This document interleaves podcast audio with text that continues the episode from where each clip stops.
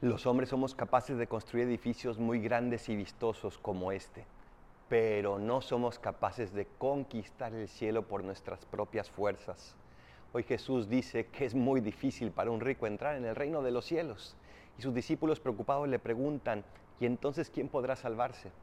Para los hombres es imposible, pero para Dios no hay nada imposible. Confiemos en Dios, no en nuestros medios, no en las riquezas, no en este mundo, sino solo en Dios.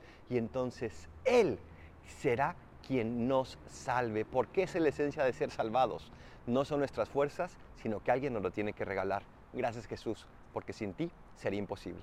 Soy el Paradolfo. Recen por mí, yo rezo por ustedes. Bendiciones.